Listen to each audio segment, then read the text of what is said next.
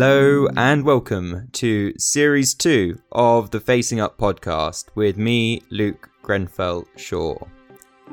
In 2018, I was diagnosed with stage 4 cancer, and since then, I've made it my mission to make the most of each and every passing day.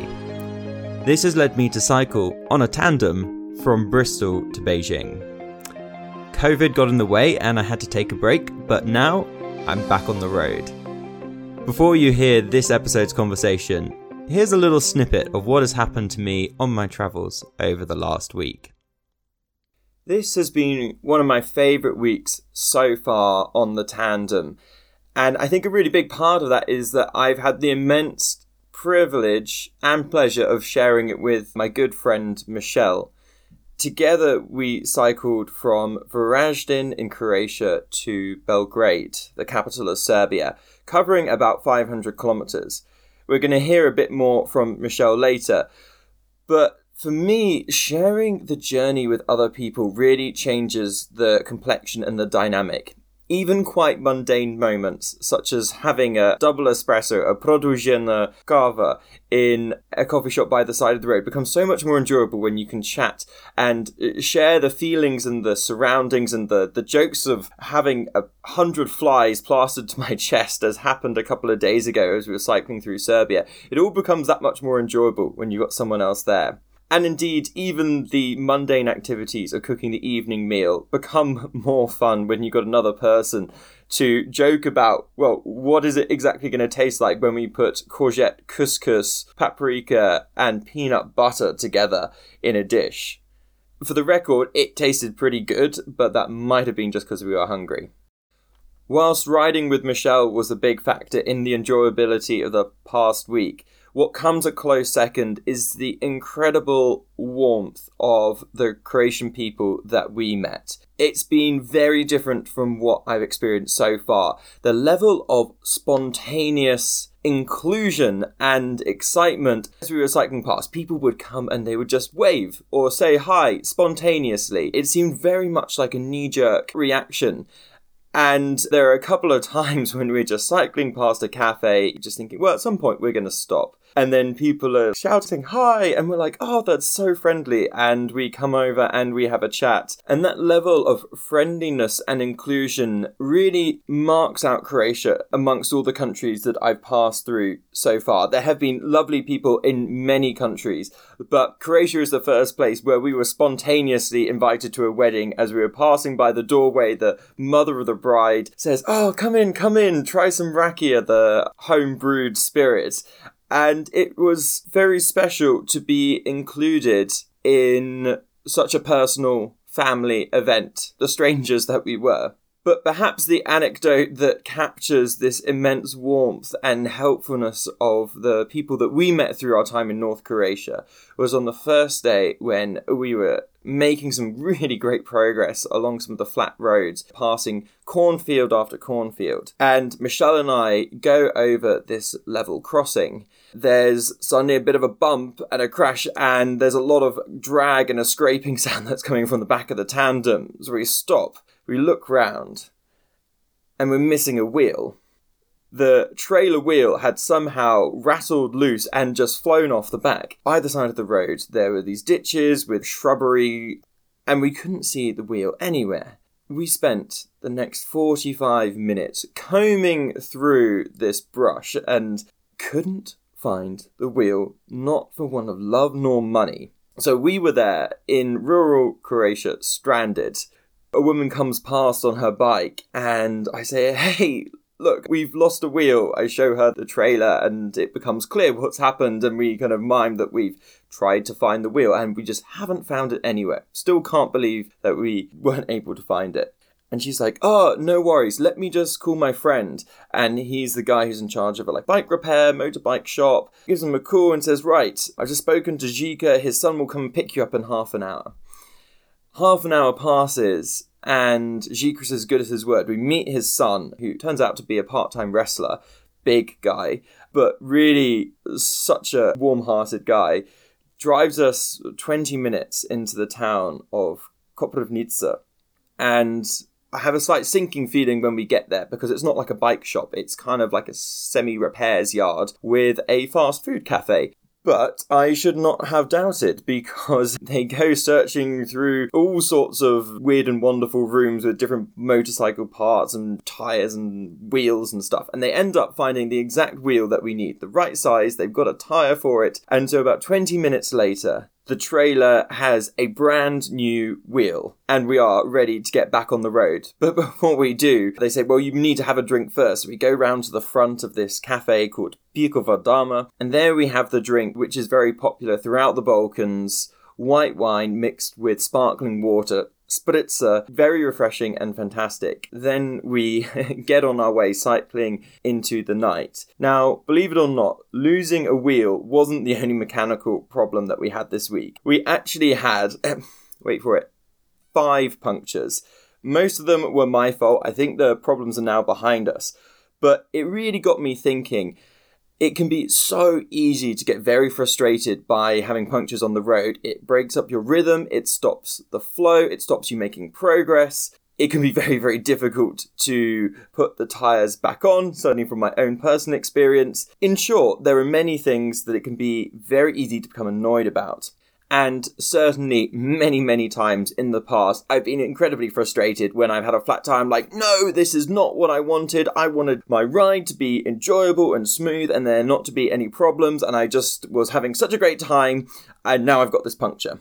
I've really tried to change my attitude. And the way I've approached this is by thinking, right, Luke, I know that you're going on a cycle expedition around the world. You've decided you want to do this you also know that bikes get punctures and you have to change tires. You know that is going to happen at some point. Even if you want to avoid that in your mind, you know it's going to happen. So if I've signed up to do something where I know I'm going to get punctures, that's part of the equation, then what right do I have to be annoyed? It's going to be entirely predictable. It's something I need to embrace that if I want to do this by bike, then there are going to be problems. In fact, you know, whatever means of transport you're going to choose, you're probably going to face some problem or another. And if you just accept that as part of the adventure and the experience, to me, that really helped in saying, well, actually, there's nothing wrong about getting a puncture. It is very much part of the expedition and something to be expected, and therefore just to embrace it as one of those things that happens it's not always easy. There was a point this week where I had a string of unprintables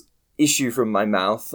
But later that evening, it actually turned out to be a fantastic day when we were helped out by some local people in the village of Sopje. Check out my recent blog post if you want to find out more about that. In order to enter Serbia, Michelle and I needed to get a COVID swab test, and we went to a clinic in Osijek, a city in the north of Croatia to do so. It was a pretty unpleasant experience, I'm not going to lie. It felt like the swab not went, only went into my nose, but then also pretty far into my brain. My eyes were streaming for minutes afterwards.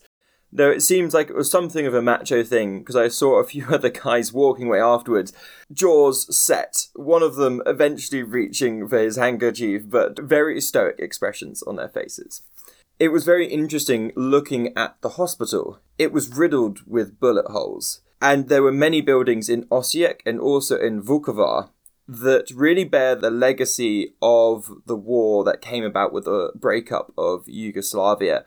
And to see it so visible was a pretty stark reminder of the conflict that happened, and it's something that feels very alien, particularly when coming from a UK background because there are no buildings with the bullet holes. There are very few visceral reminders of the wars that we have been involved in. Yes, there are memorials, but they're curated, they're almost beautiful.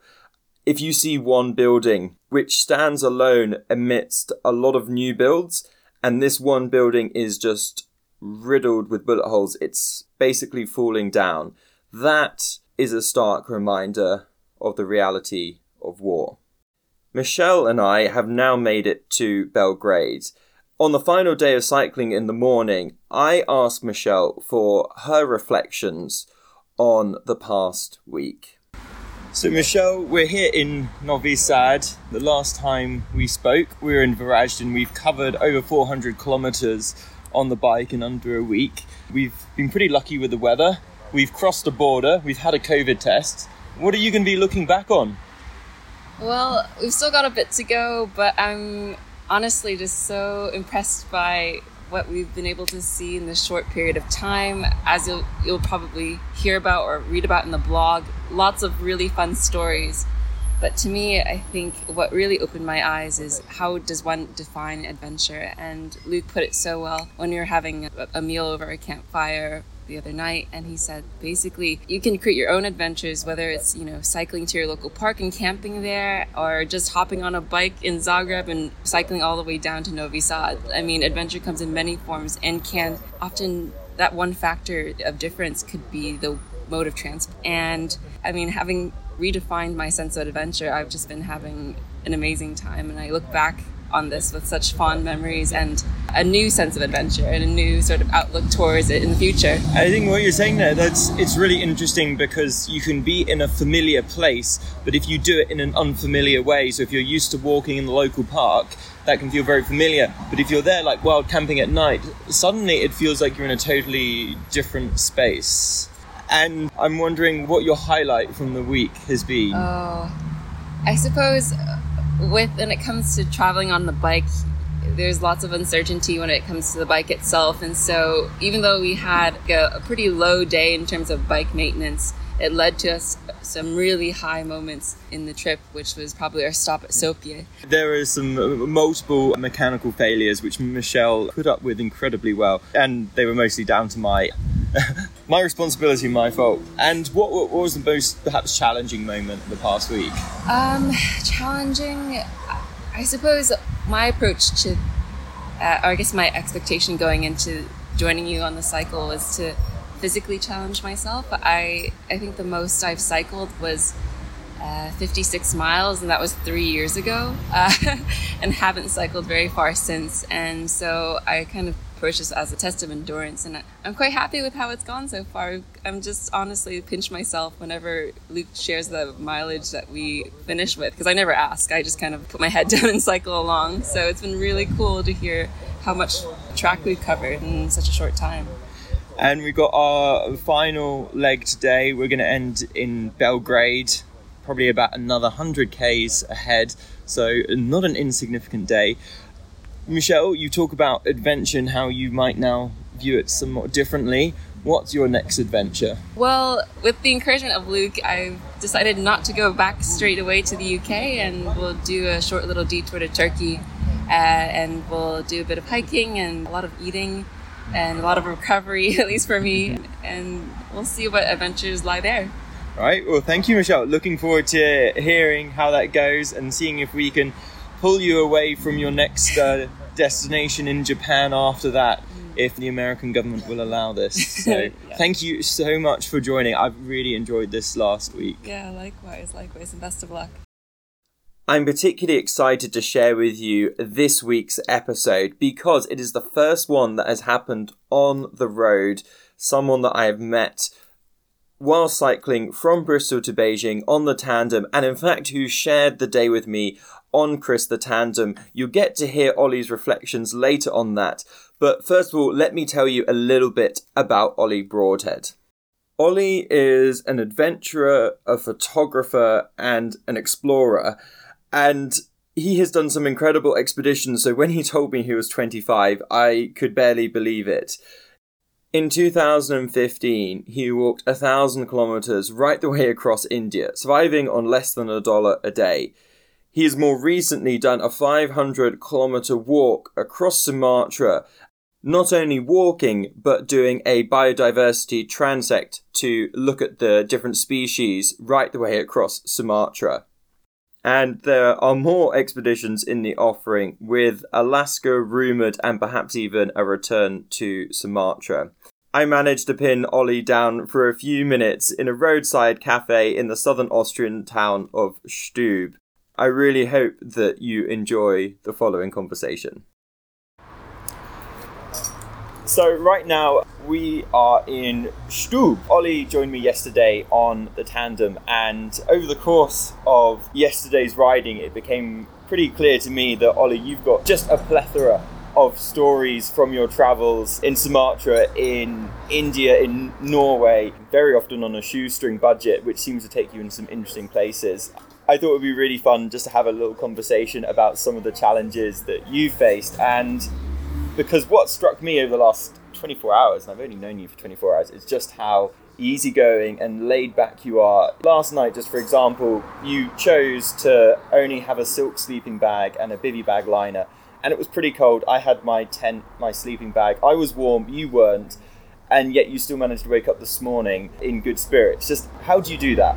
What's going through your mind? That's more just experiment. That's sort of a not every night needs to be a good night. I was more testing how limited I could go with the kit, which therefore means that okay, you're going to suffer, but then you know that's doable. But maybe next time you choose to take something a bit warmer, or maybe you learn that not only was it doable, it was actually pretty easy, and the next time you cut kit. So that's fairly easy to stay positive through because it's not the mission, it's the experiment before things get serious. So that's just messing around, so that's very easy to stay pretty chill about. You said you kind of basically got about four hours sleep. You woke up like a sunbeam with the sunbeams. There was no grumpiness or anything. I'm just intrigued how you managed to do that. No, that's definitely like, I mean, I was awake from 2 till 4, feeling really cold, but that was definitely the best stars of the night. Had a couple of shooting stars go over, had a fox come round, and then probably about 5.36 I woke up and there was just like beautiful mist in the valley. And then I was thinking this is sort of perfect for wildlife. And then about five minutes after I thought that, a couple of deer came out of the forest and started grazing maybe like 200 meters away. So, you know, it's this sort of thing, and you've just got to.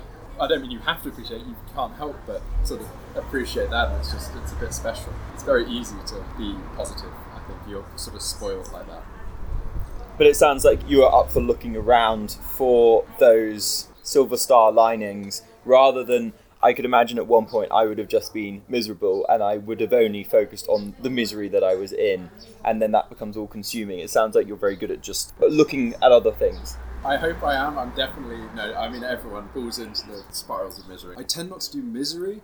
I tend to do stress. So when there's like a time you've got to get somewhere by, that that's when I start to get like in a bad mood. In terms of the suffering, I've always liked the idea of these sort of things. So in terms of discomfort, that's something I like to think I'm good at, and therefore I feel like I should be able to enjoy and therefore I do enjoy it. It's a weird one. I know I want to like this, therefore I make myself like it. Whereas something's just going stupidly wrong, no one wants to like that, and therefore, therefore that is just irritating. So, for like the sleeping out and stuff, that's the thing I've just always wanted to do and always have done, and therefore enjoy.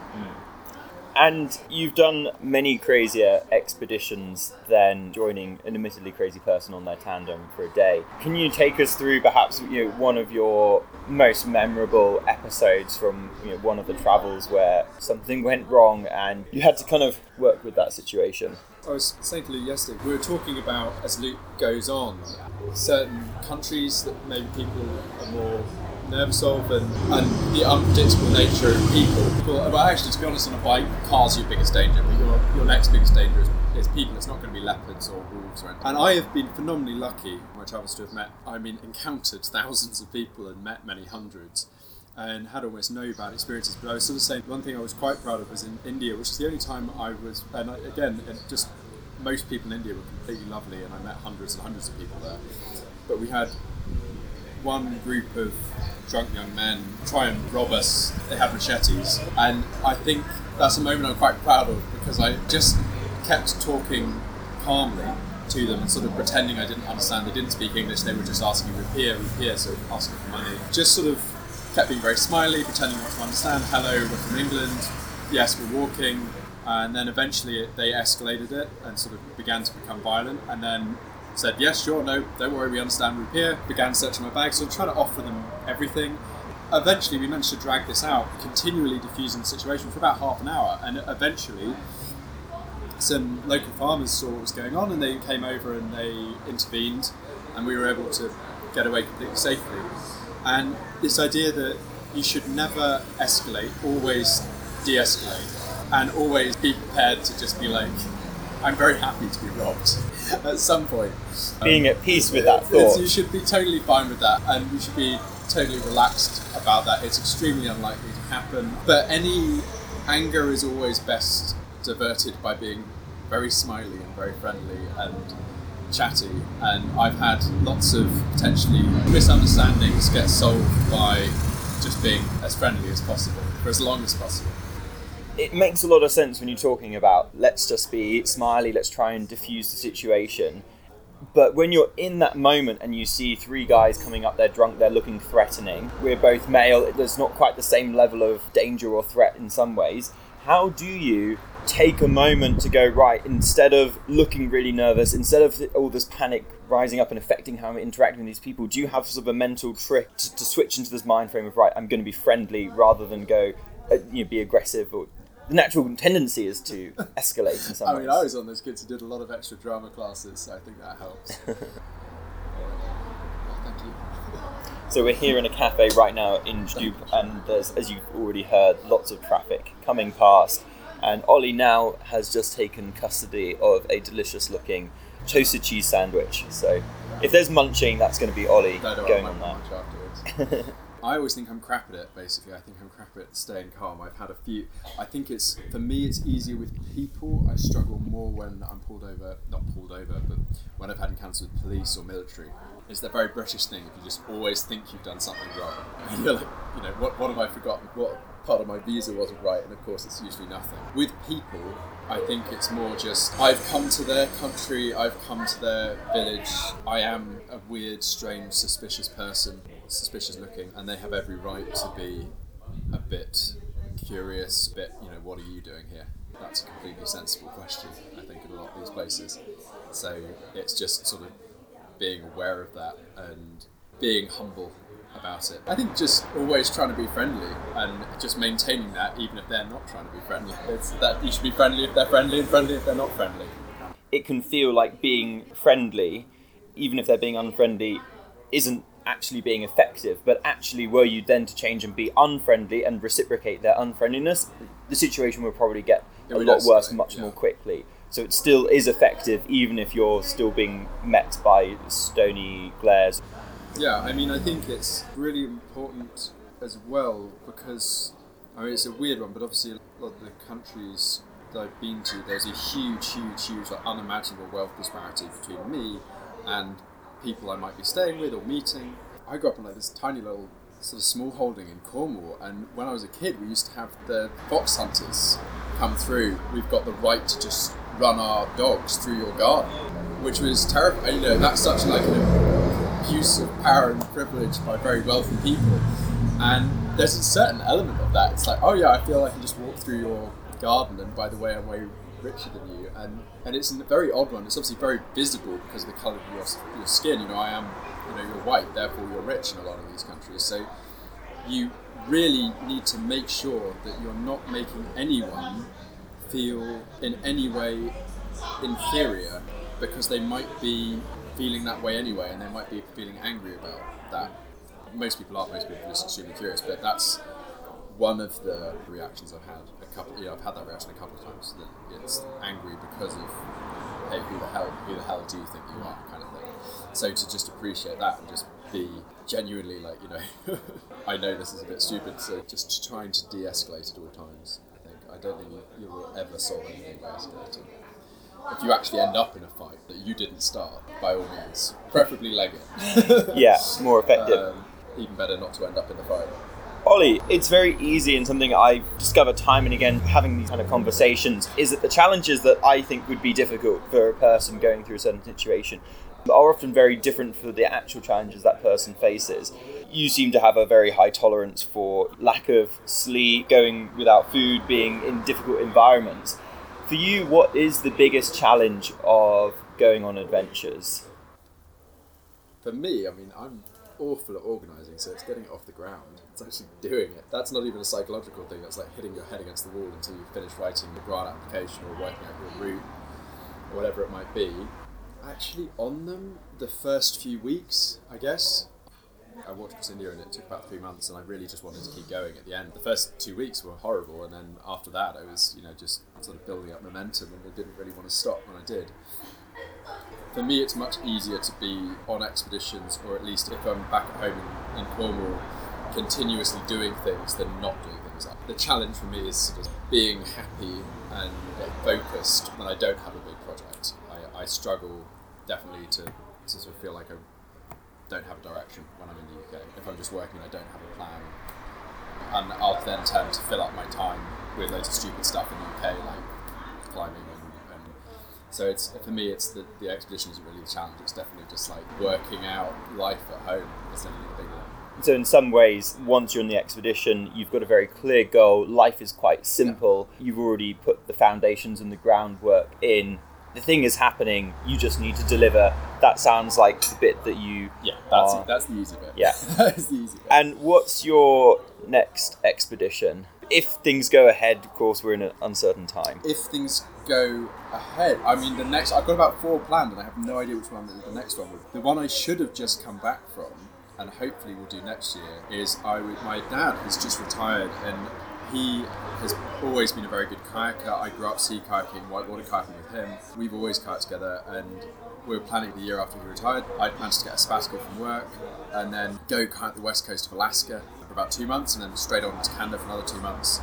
So like four months kayaking down the whole west coast, and sadly because of COVID, we had to ban that plan. Thank God we hadn't actually flown out because then we'd have been really screwed if it had like COVID had hit two months after it did, and we'd have been stuck in a fairly remote area without the ability to get back. And obviously, it's the least of anyone's problems, COVID related. But that hopefully will become next year's big adventure. And then there's a few sort of more scientific expeditions I want to go back to. I worked with a brilliant team in Sumatra a few years ago, and we're really, really interested to go back to this area of incredible intact forest. Mean, Sumatra is one of the most biodiverse places anywhere in the world, sort of outside of the Amazon and there's some very remote, unprotected, intact, unresearched forest there that I think we can get into, and it's just getting into it with the right scientific objectives on top of the expedition objectives. So that's what I'm sort of trying to narrow down at the moment, and ideally be doing that straight after Alaska next year.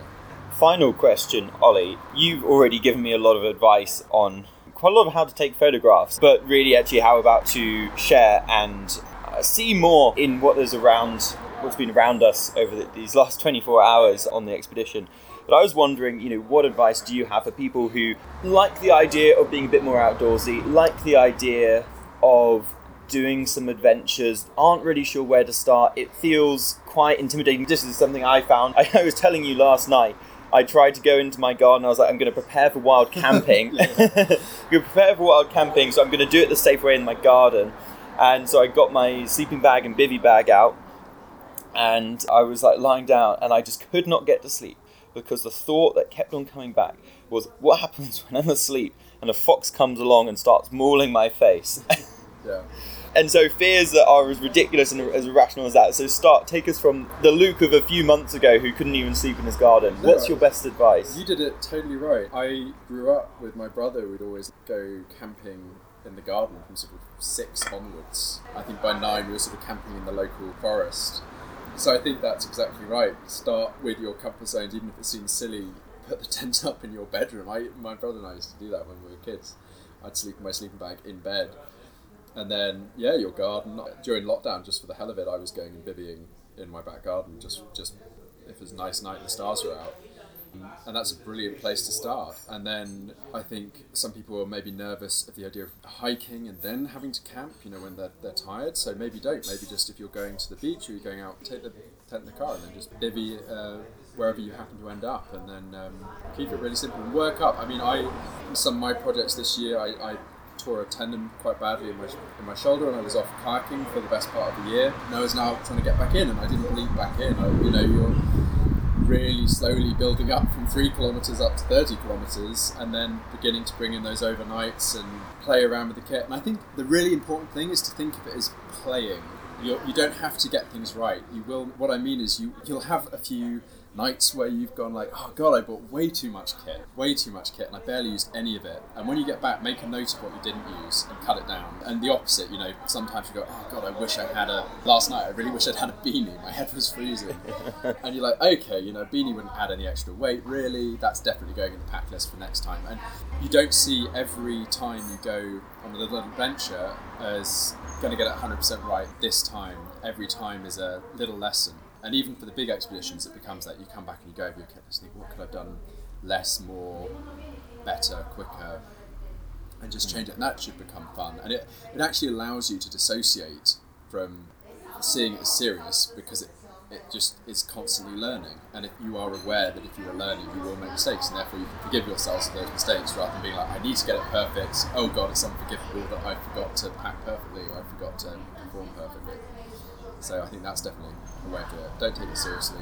Start easy.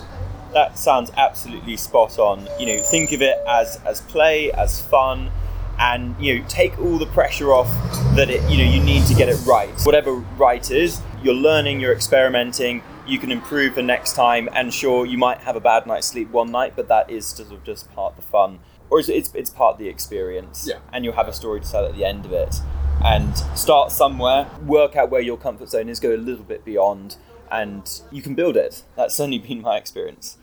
I have a question I ask everyone, Ollie, on the Facing Up podcast. It's three questions, and it's because I want to extract the knowledge from you and then hijack it for my own purposes. And I ask everyone what their favourite or one of their favourite or most significant places are piece of music and book. Ooh. And you are really on the spot. Most people actually get like some warning, so No, no, no, it's fine. I think um, place. I think there's there's some quote somewhere I can't remember. It's probably from Terry Pratchett, and it's sort of talking about people who've travelled a lot versus people who've stayed at home a lot. And the point being, you've got to be proud of something. So you can be proud that you've sort of taken your stand in one place, or you can be proud that you've travelled, or you can be proud that you did something in between.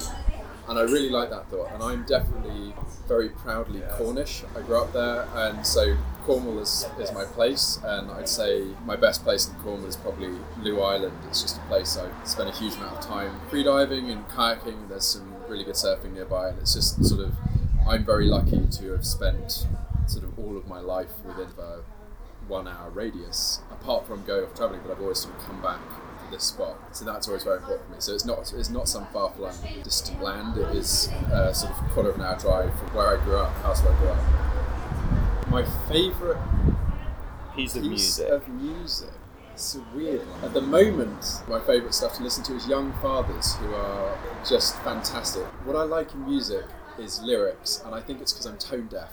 I think it's because I'm mm. completely awful at that. So I'm always looking for something, the same with writing, that has a layer of meaning or complexity to it because I have to, because I can't just sort of judge a rhythm by the by the by the sound of it. So I, th- I think something like that. And there's also a few songs that like the Wombats. They did an album called Boys, Girls, and Marsupials. No, it's a song, Boys, Girls, and Marsupials, from the album Love, Loss, and Desperation. And, and that's just a song that it was an album. I think it was the first album I bought. I bought it when I was 11. I think I was recommended it by a friend's older brother who sadly died a few years later. And then and there was all sorts of memories. You know, I, I listened to that a lot with my best friend and some really amazing. I think we actually had. We didn't. We just struck lucky with actually having some. At 11, you've got awful music taste. We just had like one album that actually is a decent album, and rediscovered that uni. Um, there was also like some other stuff going on, and just remember listening to that. Sort of, so it's one that's come in at three or four really important times in my life, and, and therefore has sort of a story behind it, rather than just like one one good song. The songs themselves might not be that deep. It's just personal. And Ollie, your favourite book, Favorite book. or one that you found most impactful? Um, anything by George Orwell, anything by Norman Lewis, or Log from the Sea of Cortez by Steinbeck. But I'd say probably. Damn it. Can't do this. Empire of the East by Norman Lewis, probably. Uh, Norman Lewis was like a, a war correspondent and travel journalist, and he continued to work into his late 80s. His last book was published when he was 93. And in his late 80s, he travelled to Indonesia, which was in the 90s, and there was a genocide going on. And he is the most human and clear sighted writer imaginable. Gives a feeling of utter honesty, but also writes beautifully.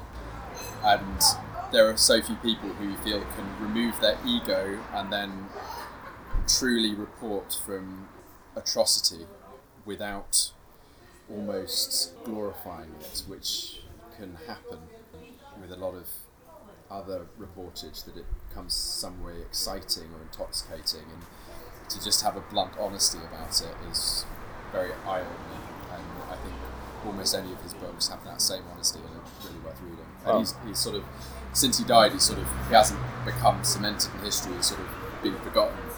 But his books are being republished and they're definitely worth reading. Well, Ollie, thank you so much for taking the time to chat on the Facing Up podcast. I will now let you enjoy your toasted cheese sandwich and coffee. Thank you so much for joining. And that was my conversation with Ollie Broadhead. A big thank you to Ollie, and a big thank you to you for listening and engaging with what Ollie had to say.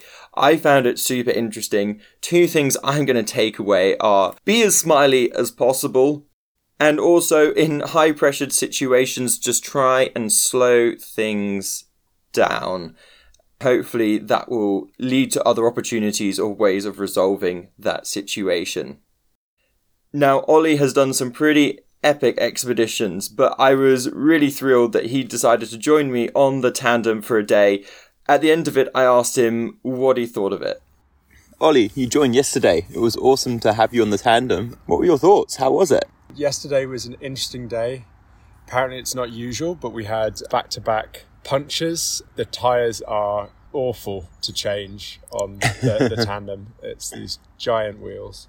But we managed it, managed 80k despite it, which felt just about okay. I'm Luke sadly is uber fit and I'm not, so so that was yeah, that was still felt fairly solid.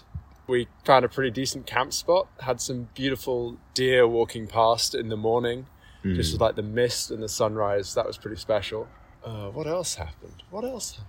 I guess we had we had a lovely lunch spot actually, didn't we? We were like amidst some vines. We had a very Um, decent lunch spot. We cheekily stole some grapes, um, but I don't think they'll miss any because there were a few million grapes, and we only took about twenty. Yeah, um, quite restrained really. Yeah, we were restrained. We got some free pairs later on as well, so that Yeah. was good. First repair stop, we had a parked up outside someone's house and basically just started taking apart the whole bike and effectively their driveway. And all the bags came off. All the bags came off. We were there for about an hour. They showed up after about ten minutes and um, were lovely about it and brought out some brought out some drinks and things. So that was a positive human encounter. what surprised you most about the tandem? The thing that surprised me most about the tandem is the how the gears feel or i guess it's maybe because of both of you pedaling it always feels like you're in a really low gear keeping up a really fast pedal rate. There's never any sort of like power feeling through the pedals unless you really speed up. Like it's it's a fast paced bike. So that that felt very different. And uh, definitely the momentum it builds up downhill it feels like I think I was saying like a freight train, like it's unstoppable once you build up a speed. This thing is heavy. Um, so yeah, very glad the brakes held. Um, any advice you'd give to anyone else joining? Oh dear. Oh yeah, bring um definitely bring.